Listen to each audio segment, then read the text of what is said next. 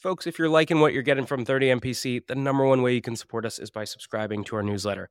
Every week, you only get two emails. On Monday, you get a content roll up of everything that dropped last week. And on Fridays, I pick one topic and I personally write a deep dive on things like how to cold call, how to run a discovery call, or even how to hire an AE. So if you're liking what you're getting here, take two seconds, go to the show notes. You'll see a button to subscribe to our newsletter, or you can go to 30mpc.com backslash newsletter and do it there. We'll catch you soon. Cheers.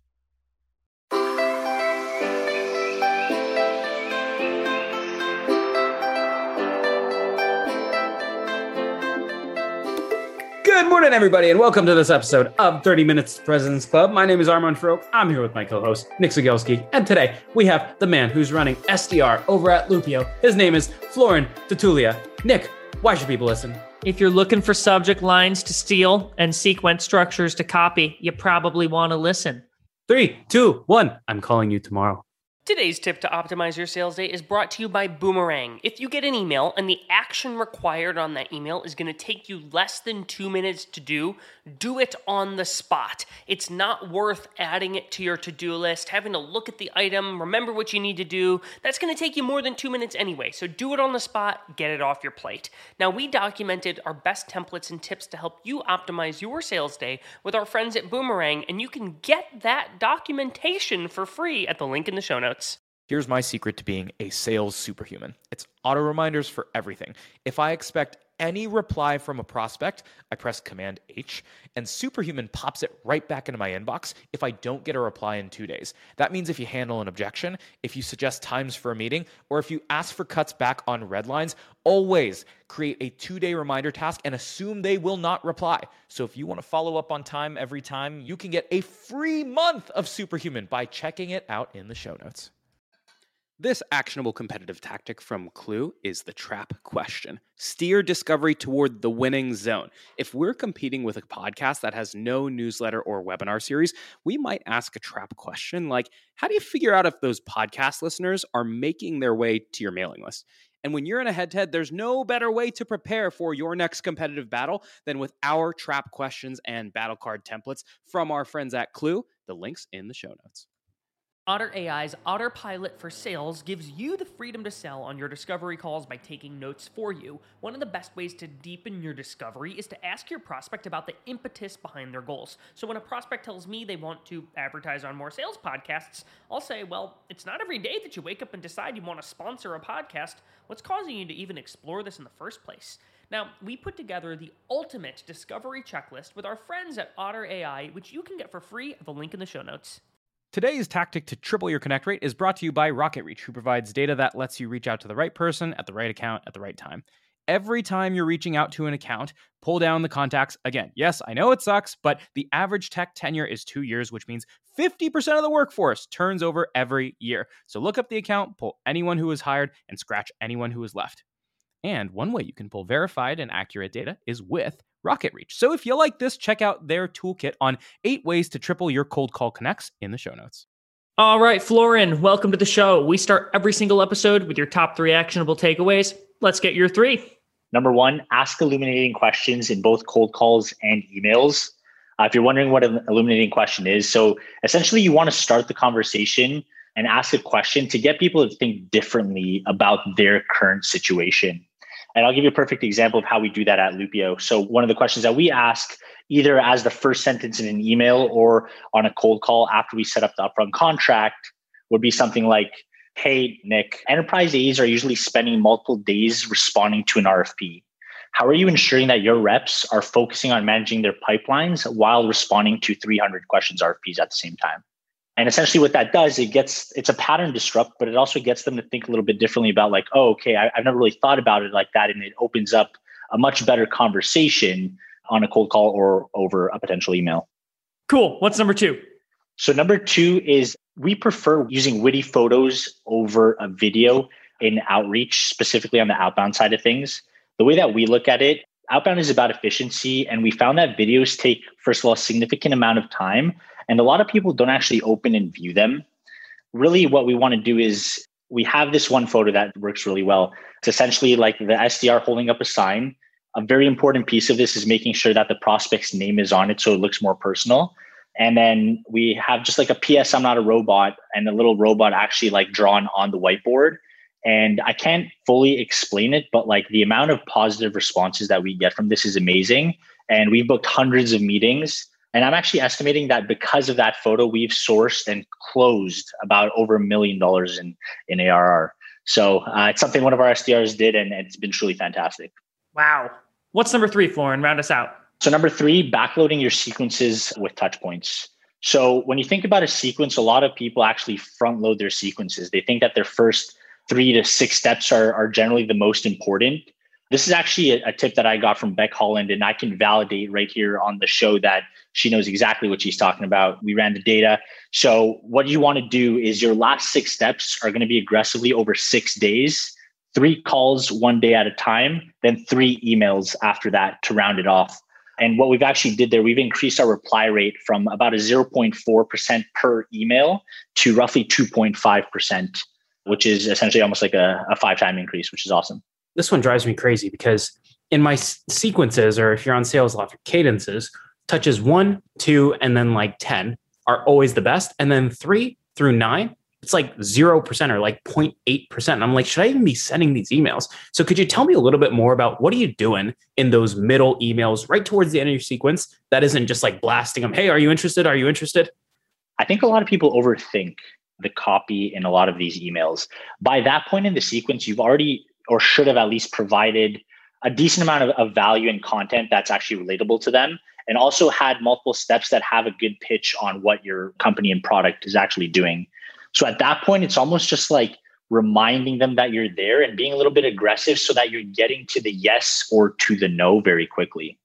One of our emails, it has roughly 30% open rate, 2.5% reply rate. It's literally a sad face reply to the email before it, which is uh, usually a value email that has a few pieces of content with no ask.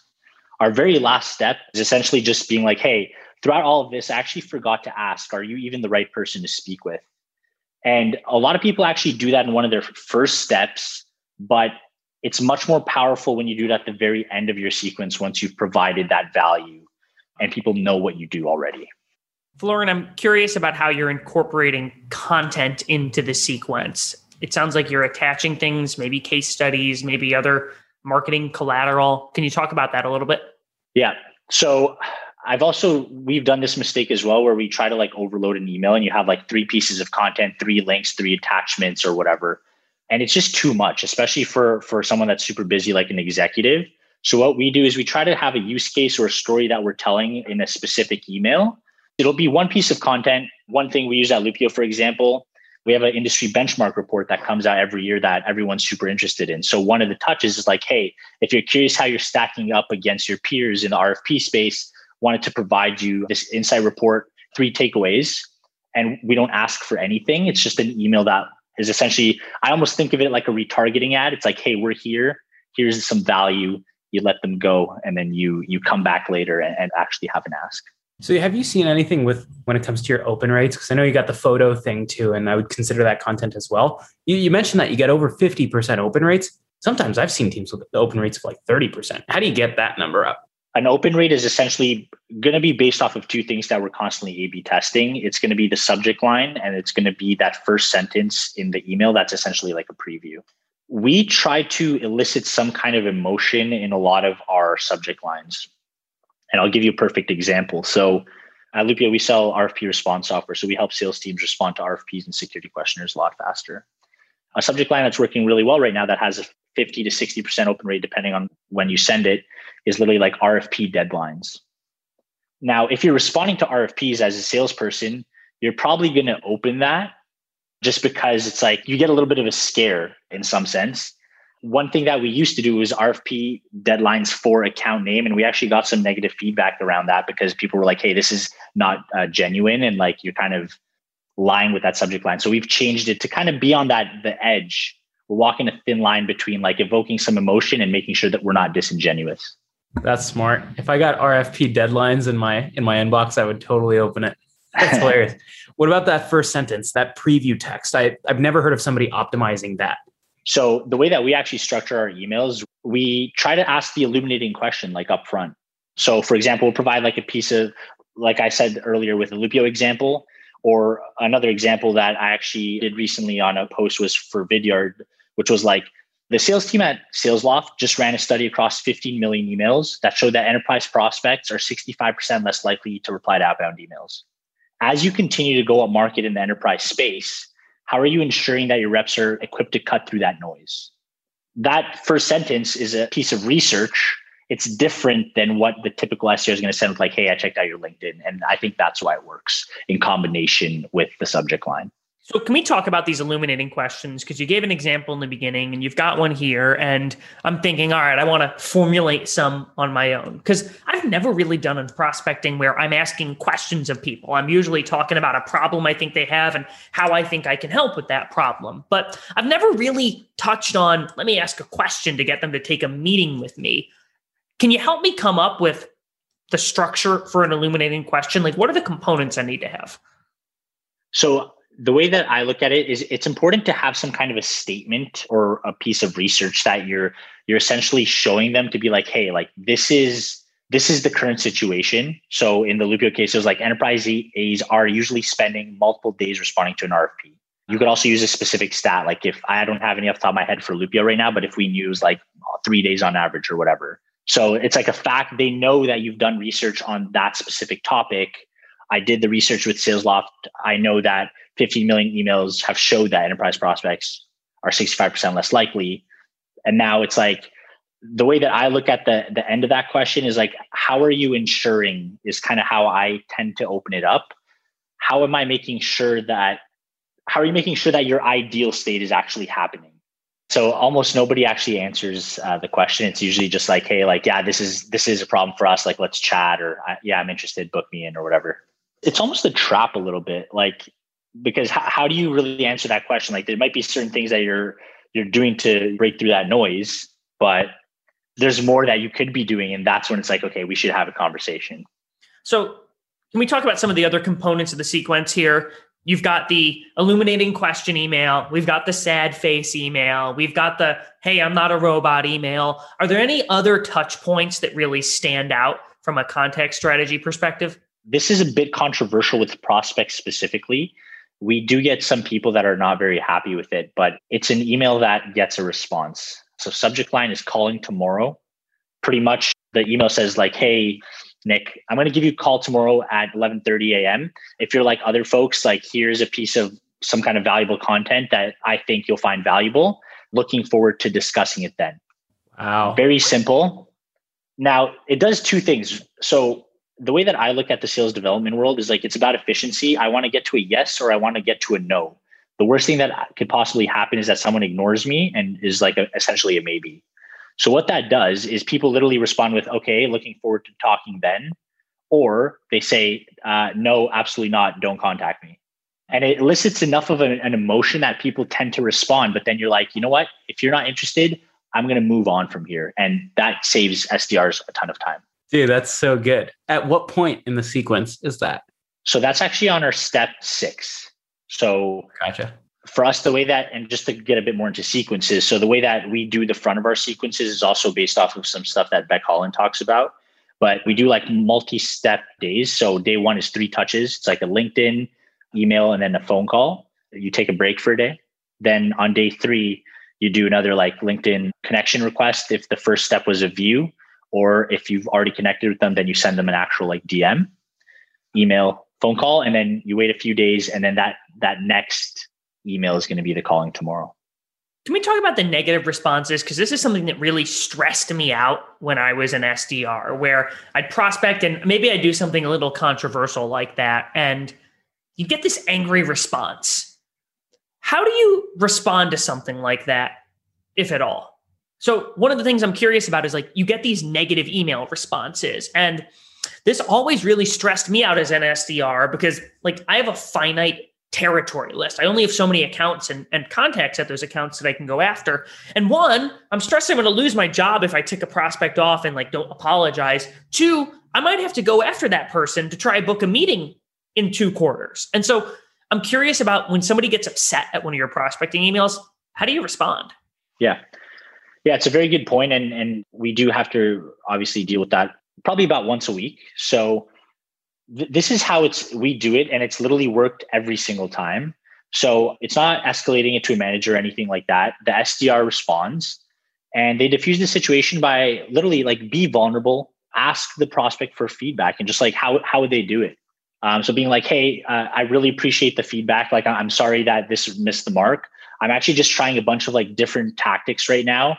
As a sales leader yourself, I'm just curious, like, what do you think I could have done to to kind of improve this, and then maybe even provide an alternate way of doing things. So, for example, RFP. So we had the subject line RFP deadlines for account name.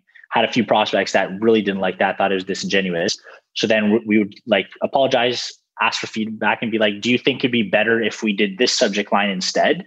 And almost every single time, without fail, because we sell to sales, that might help a little bit, and they kind of get it. They would actually provide feedback, and it would diffuse the situation, and then you you would actually start the conversation back up.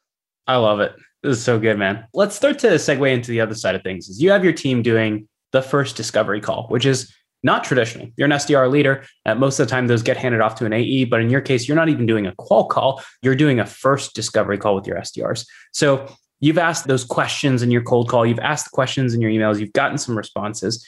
How do your SDRs then tee up that call without getting super deep in the weeds and stealing all the thunder of the AEs? But what's your general approach to an SDR discovery call?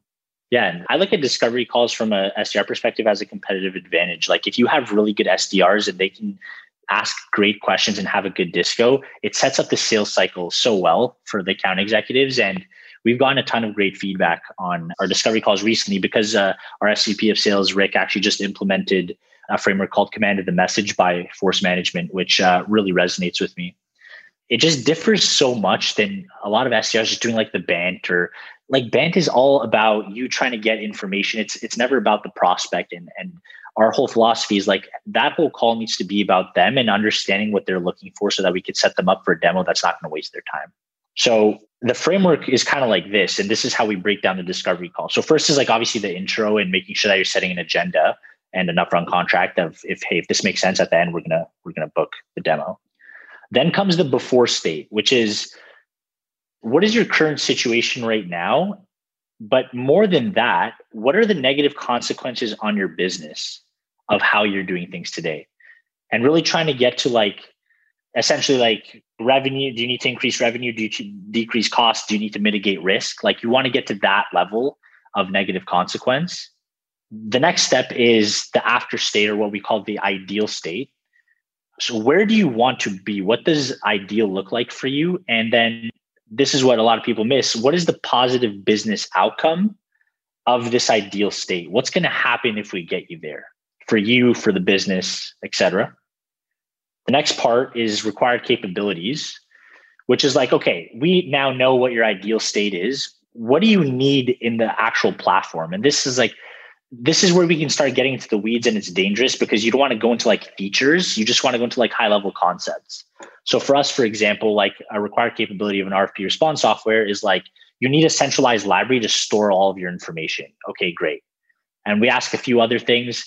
This is also a great place especially if it's on outbound to influence the required capability. So you're influencing them to think about certain features that they maybe didn't even think about in the past and that are a competitive advantage for you. And then finally, it's metrics. And it's metrics is like, okay, what are you actually going to do? Or what do you actually need to see to purchase this solution? Like what metric throughout the sales cycle would be like would essentially make you buy the platform? For RFP software, for example, might be like we want to see the response time being cut down by 50%, or we want to see our win rate on RFPs go up by 5%. And essentially, once you're doing that, you kind of summarize that then in what we call a mantra. But this pretty much lays it all at the foundation of like you should know now what it's going to take, and there shouldn't be many surprises throughout the sales cycle.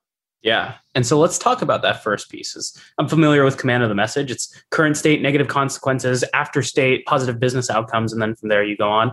And so what oftentimes I find is the easiest thing to do is ask questions about your current state. How are you doing things today? What does this look like? What's this process like? Where it starts to go awry is especially for SDRs, they don't know how to ask the questions about the negative consequences. without it feeling like super leading questions or a little bit cringy. And so, could you talk about how you have your SDRs approach that part of command of the message? Yeah, for sure. This is why specifically I, I don't have like a script for the SDRs where they have to ask specific questions because I want them to be like, okay, focus on them. The negative consequences, like, okay, let's use Loopio again. So a lot of people right now, like they'll have multiple libraries. They'll have like Google Docs of past RFPs. Their current state is a Google Doc where they have to like find answers, copy and paste, control F, and it's just a, a disaster. So just being like, what is the net? Like, how is it impacting like your day by the fact that you have to like waste time copying and pasting and finding answers when you could literally just have it in a centralized library and like we can automatically input it for you. But like at the highest level, it starts with why did you take this call and what are the challenges? And, and you said that. But then it's like getting deeper into how is this affecting your business overall? This is also still like an impact question. Like, what is the impact of not having a centralized library? How many days are you spending on responding to an RFP? I like the framework, man. Talk about the uh, required capabilities piece. And in particular, my guess is when they get on the call with you, they they want to know so like what can you do? What can you do? What can you do? Like how do you get them to talk about all that stuff before going into the required capabilities aspect? Yeah, so essentially like the goal of this portion of the call is to really understand like what requirements they need in the solution for their ideal state, right? So a few questions like you, you want to ask you and make sure that you're guiding them back to this and not just focusing on like features and, and then taking control of the call would be things like again specifically for Loopio, like what would you need in order to reduce the amount of time that it's taking you to complete an RFP? What would you need in order to make winning content widely available and reusable? One of the things I want to ask about is like you're on this call, right? And they've sort of articulated things. And I don't know if your SDRs have ever been in the position where they've got that initial discovery meeting and you're trying to understand all of these things that they need and want. And sometimes you have prospects who are like sort of on the fence about maybe it can help. I'm not really sure. This meeting didn't totally like solidify it for me. And you're sitting there as a salesperson saying, I know if you saw this thing, like it would help you. So, how do you get that customer who's sort of on the fence to say, all right, I'll agree to a demo? Yeah. The way that we do this and, and I think works the best is, is kind of framing it in the like, what, what do you really have to like lose scenario? Hmm and being like, hey, listen, like, and maybe calling the emotion up front. I think it's important to label thinking like, hey, I'm sensing some hesitation right now. You told me that this is your current state. This is the three things that we can do for you. Would it be a terrible idea if we just got on a quick 30 minute demo? I showed you how we could make this process better for you. And then if you don't like it, happy to part ways. Make it easy for them to, to say no, give them the option, but also I don't want to say like make, making them feel like it's unreasonable to say no, but you're just like, hey, like, what do you really have to lose here? Right. I do something similar where like I kind of throw myself under the bus where I'm like, look, you've told me a couple things here and I'm a little bit biased because I sell this thing, but I think if you saw it for 25 minutes, like one of two things would happen. Either you say this is the worst thing since canned bread and Nick wasted 25 minutes of my time, or, oh, this thing looks like something we might, might actually want to explore. I guess would you be against looking at it for a couple minutes? And so it's sort of the same thing as you, where it's like worst case scenario, you have a sense. I also say like worst case scenario, you have a sense of what else is out there, which is sort of what you're doing, where it's like, I'm okay if you don't like it. Worst case scenario, you still get something from the meeting. Yeah, exactly. And you can do the same thing when they mention that they're using a competitor. It's like you want to get them to a place where it's like, what do you have to lose? You know, it's like it's great that you're using this competitor. They're actually fantastic this is like three ways that we do things differently. Would it be a terrible idea just to see what we have to offer? If you don't like it, you can be comfortable with the fact that you went with the best solution possible. And that's worked many times for us. I love it, man. You've given me a lot of inspiration to start asking illuminating questions in my prospecting. Like this has been one of the few episodes that like pushes me to change how I prospect. So I feel good about that. But we're running out of time, so we got to move to the final question. And the final question is going to be this, Florin. We've talked about a ton of good things that salespeople should be incorporating into the way that they work. And now we got to talk about a bad habit. So I'm curious to hear from you. What is one bad habit that you see a lot of salespeople doing that you think they need to break because it's garbage and it's hurting them more than it's helping? I think it comes down to like time allocation like not people sdrs need to time block. You do so many different things in a day. You send hundreds of emails. You do hundreds of calls a lot of linkedin messages. A lot of people just go into their day and they let the day consume them. You need to have a plan going into it every single day. From 8 to 10 a.m i'm calling. If i'm calling i'm calling. That's all i'm doing. My phone notifications off. My slack notifications are off. Nobody's bothering me. From 10 to 10 15, I'm taking a break. Then after my break, I'm making I'm sending emails or whatever that might be. I'm making videos. I'm specifically prospecting. Be diligent about what you're doing every single hour and intentional. Have a goal, or else uh, that day is going to get ahead of you. I love it. Either you run the day or the day runs you. Florin, anything you want to plug before we jump off here? If you don't already, please follow me on LinkedIn. Uh, I try to post multiple times a week. Just like this podcast, I like to focus on actual tactical, actionable tips. I don't want to give you fluff. That's been my my motto my my whole career. So thank you both so much uh, for having me. Everyone, go follow Florin, comment on his posts, maybe even throw him a like or the clapping hands thing, and everybody stick around for a sixty second recap coming up soon. This week's actionable prospecting tactic is from 6sense, who shows you the prospects who are most likely to buy so you can get more meetings with fewer activities. Personalizing cold emails requires you to only change the first paragraph in a trigger template. All you have to do is tie the research to the problem you solve in paragraph one, and then switch that out while you leave paragraphs two and three, your solution and call to action, exactly the same. And so we are giving you six of these trigger templates with our partners at 6sense. The link is in the show notes. Your ZoomInfo actionable insight tactic is called Jane's Moving Up.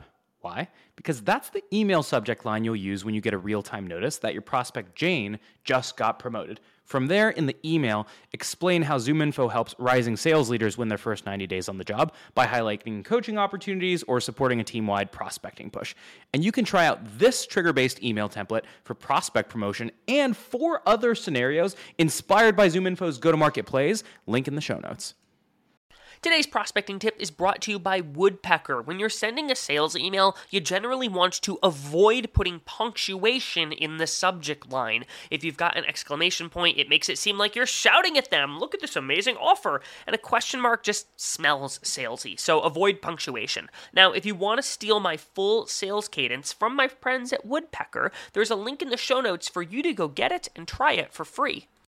Your top four takeaways from this episode with Florin Tatulea include number one, backload your sequences. So, three calls one day at a time, three emails one day at a time. At the end of your sequence, that'll jack up your reply rates. Number two, have some heartbeat subject lines. And so, one example that Florin gave was RFP deadlines. You have to open that as a sales leader. Number three, the calling tomorrow subject line. You say, hey, I'm going to give you a call at 11:30 a.m. tomorrow you'll guaranteed probably get a reply out of it. And then lastly, number four, the command of the message framework. What is your current state? What are the negative consequences? What is the after state? And then what are the positive business outcomes? Alrighty, Nick, how can people help us out?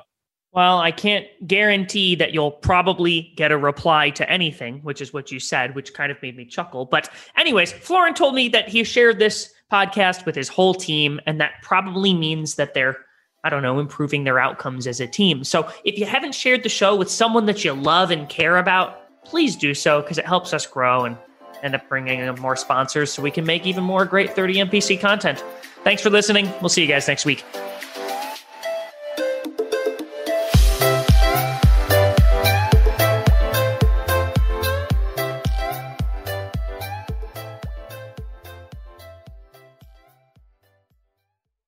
This week's actionable prospecting tactic is from 6sense, who shows you the prospects who are most likely to buy so you can get more meetings with fewer activities. Personalizing cold emails requires you to only change the first paragraph in a trigger template. All you have to do is tie the research to the problem you solve in paragraph one, and then switch that out while you leave paragraphs two and three, your solution and call to action, exactly the same. And so we are giving you six of these trigger templates with our partners at 6sense. The link is in the show notes. Today's deal acceleration cheat code is brought to you by Pipedrive, which is a CRM built by sellers for sellers. The best way to drive your pipeline forward is to every single day pull up a list of all of your open opportunities and look at each opportunity by stage and think, what can I do today that will increase my likelihood of winning this deal? That's how you keep your ops moving forward in between meetings that you have on the calendar. Now, we documented five cheat codes that can help you cut your sales cycle in half with Pipedrive. There's a link in the show notes to steal them.